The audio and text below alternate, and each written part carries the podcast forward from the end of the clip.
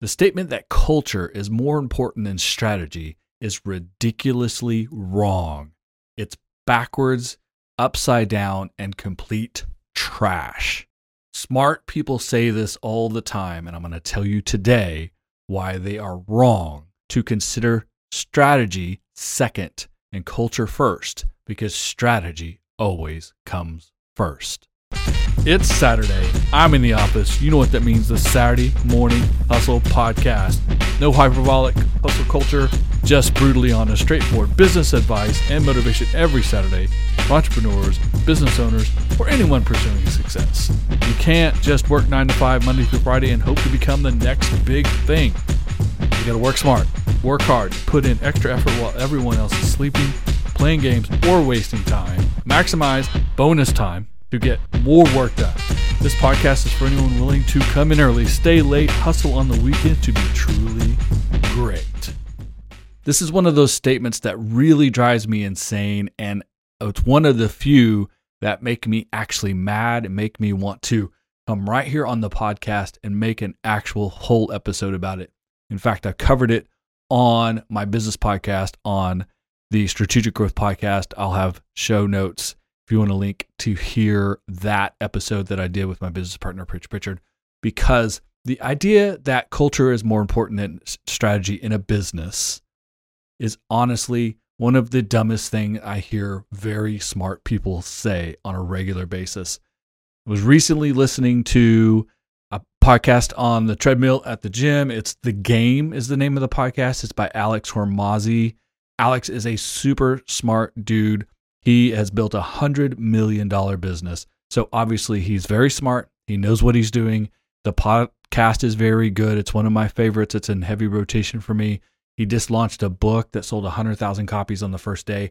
He's a very smart guy. And 98% of the time, I really am in sync with what he's talking about on his podcast, except when he made the statement that culture is more important than strategy.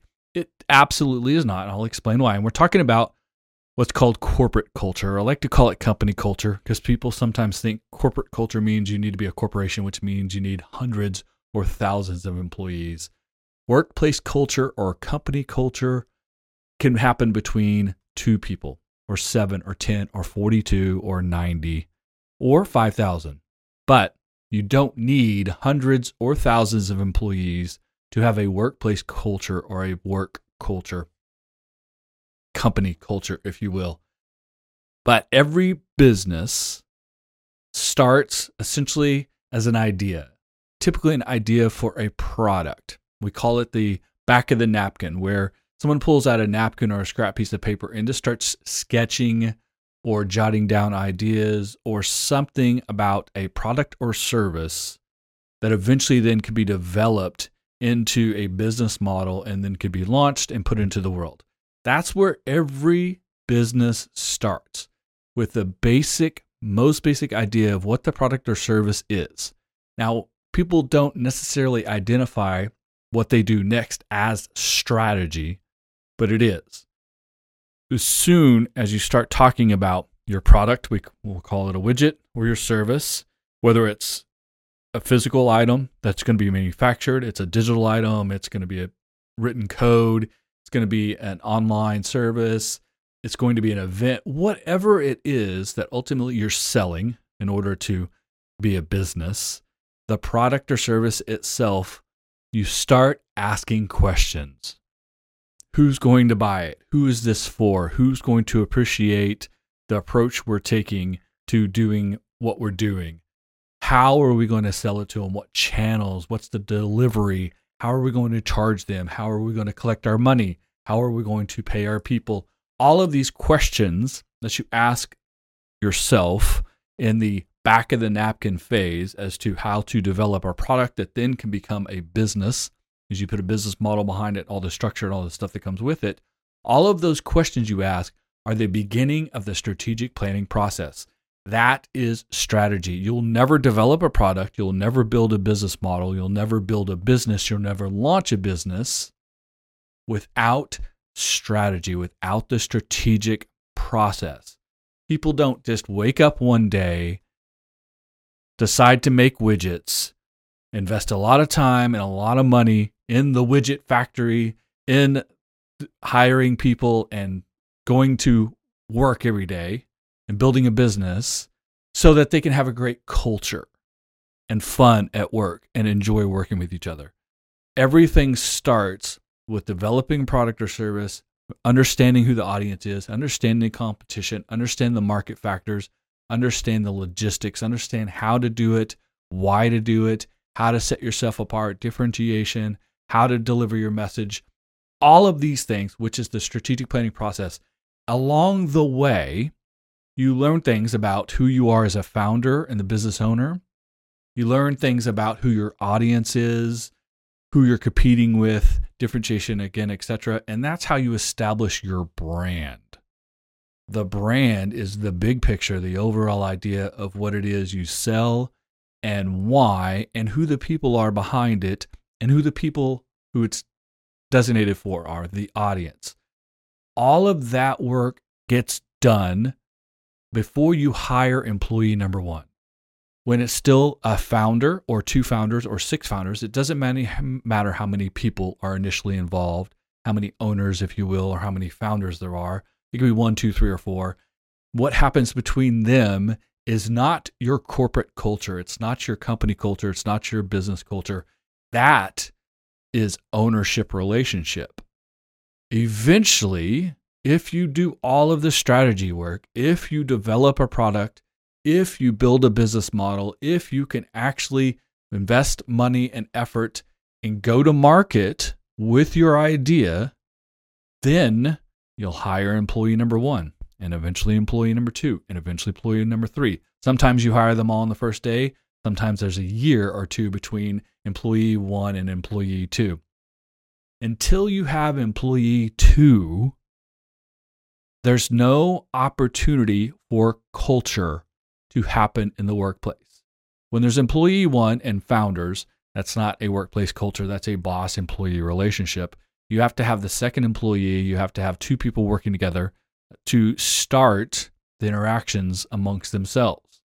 Now, a lot of people right now are yelling at their podcast listening device, their smartphone, their car radio, headphones, whatever it is that they're listening to us saying, but you don't get it, Kyle. It's all wrong.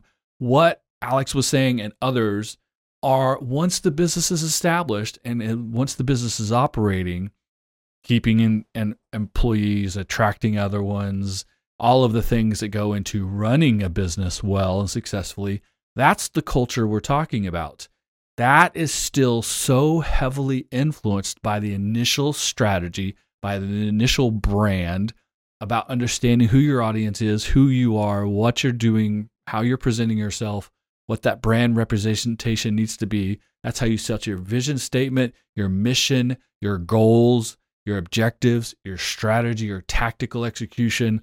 All of that comes at the top. And once that's happening, then you get to hire employees. Those employees get to do other jobs.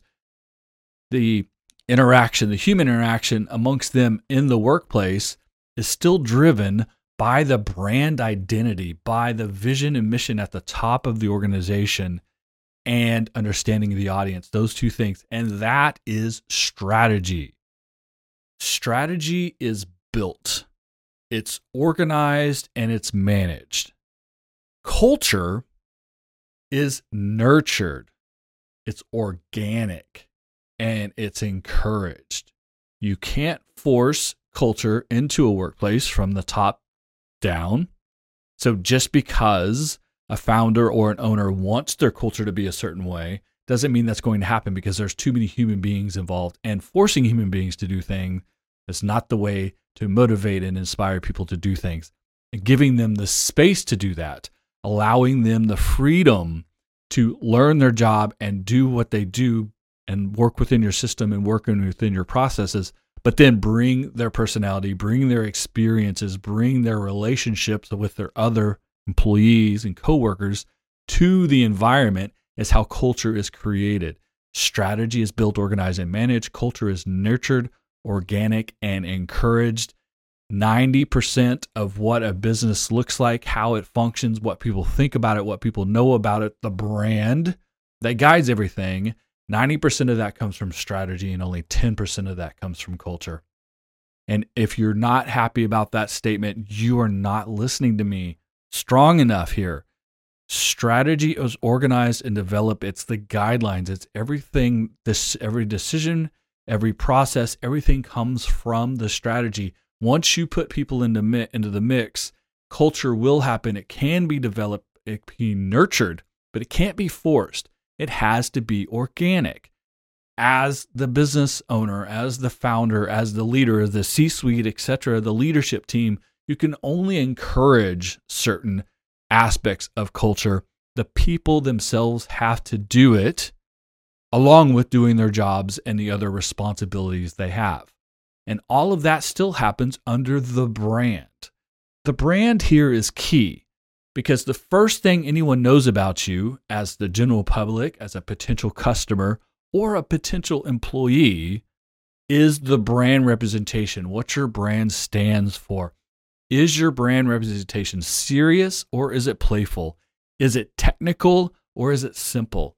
Is it consumer driven or is it market driven? Is it technology based, customer service, price, etc.?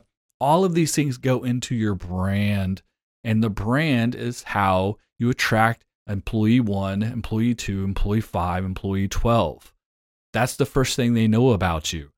They will develop a culture within your organization under the banner of your brand.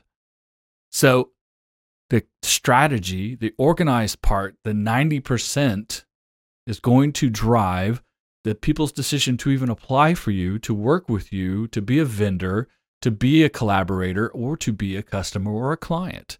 It always goes back to what is the vision, what is the mission, and then what are your strengths and weaknesses. Some of your strengths can be your people, your employees, the human beings involved in the SWOT analysis. That's that can be a strength, but it can't be a strength on day 1 because you don't have the people on day 1. On day 1 it has to be logistics and understanding and strategy and technology and things that can are controllable and systemized and built and organized and managed. Eventually, you develop workplace culture, corporate culture. But even then, it's a hands off process. It's an organic process. It has to be nurtured and encouraged, but it can't be built and managed from the top, and it can't be pushed through by the sheer will of the C suite. It has to happen because you hire the right people for all the right reasons and then let them do what they do and give them the space and the opportunity to be themselves, to communicate the way they like to communicate with each other, as long as it's effective and efficient, it stays within your systems and processes, gets the job done. And then encouraging them to them as in your employees or the people that work in your company or work with your company to communicate with each other to be friendly and open and free and understanding of each other. It attracts people who can apply to you. You can't have a type of culture a type of workplace. You can't have diversity. You can't have inclusion. You can't have any of those things if people won't apply to work with you if they're not willing to want and wanting to work with you. And the only reason that happens is because they're aware of your brand, and your brand comes from strategy. Everything starts with strategy. Everything is managed by strategy. 90% of this equation is strategy. So, why does anyone think culture is more important, more effective, and more impactful than the strategy when it's only 10%. It can only be nurtured, it has to be organic, it cannot be controlled. Now, I'm going to give a slight bit of the other side of the argument here just to round out the conversation for you guys today. Strong workplace culture, corporate culture, job life, work life balance, all of these things people enjoying working with each other, people having a good, safe, productive, encouraging workplace is important. It's not essential, but it is very important. There are great businesses in the world that have toxic corporate culture. Now, it takes away from their efficiency and effectiveness, and which uh, ultimately sucks down your profit margin, etc. But You can have a successful business with a less successful corporate culture. I don't recommend it. I encourage you to build great corporate culture, to lean into your people, to make that a strength on that SWOT analysis instead of a weakness or a neutral. But you can build, you can be successful, you can be profitable without it. I don't recommend that. I encourage you to lean into your people, to embrace and encourage the human side of things. Happy employees come to work early, they stay late, and they are uh, productive while they're there. They encourage their friends who are like minded to come and work as well. They are loyal. They are not looking for pay raises or to go across the street at another job for another 10 cents an hour, etc. If the company culture is very good, if they appreciate the people they work with and work for, if they like to go to work every day, you're going to be more productive. This is simple common sense. I think anyone listening to my voice right now can understand that. But you also can go to work every day neutral or not excited about it and still be productive enough, get the job done. So, great corporate culture is beneficial. It becomes a strength of the business. It can drive future decision making, future brand image, future strengths of the organization, future impact but it's going to take a very long time to get there. And you, the strategy is going to build the systems processes, is going to do everything initially and give all of the structure and organization for the effectiveness and efficiency so that you have the space to allow the culture to make shifts and changes in within the organization and even those changes are going to be in how things are communicated how things are executed internally not externally. Corporate culture isn't how your employees talk to your customers, that's customer service. It's not how they talk to your audience or targets, that's marketing. It's not in how you deal with vendors, that's logistics. It's how they deal with each other. It's HR essentially and leadership from the top. The whole C suite is is responsible. Leadership team is responsible for developing that corporate culture that's nurtured, organic, and encouraged. But it all comes secondary. It's the 10% to the 90% of this equation. And at no point is the culture at work ever going to outperform the systems, processes, and strategy in place because it can't, because it's not connected to the customer, to the audience. It's not driving sales, and sales is how a business is successful. So, do encourage a positive workplace culture for the people who work with you and for you do lean into that process, do embrace the human beings and the strength that they bring to your organization.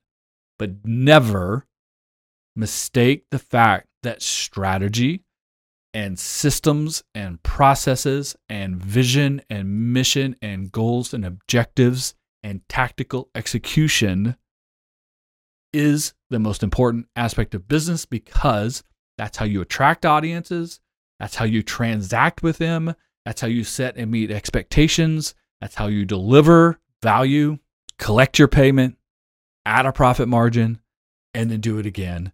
You have all those things in place. That comes from your strategy. If you don't have that in place, you're never selling anything, you're never making money, you can't employ anyone. If no one's employed, they can't have a great corporate culture. So, last time corporate culture is not more important than strategy. Culture does not eat strategy for lunch. Culture does not top or trump strategy. It's important, but it's secondary. Start with strategy. Look for opportunities to encourage culture.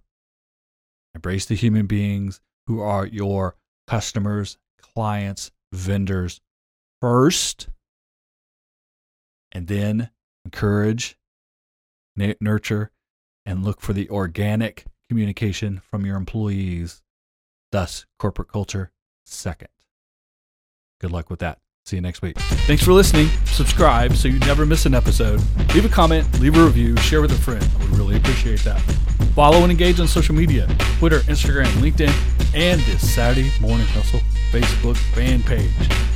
All the information, all the past episodes, all the Saturday Morning Hustle, Entrepreneur Coffee and Donut swag is at SaturdayMorningHustle.com. See you next week.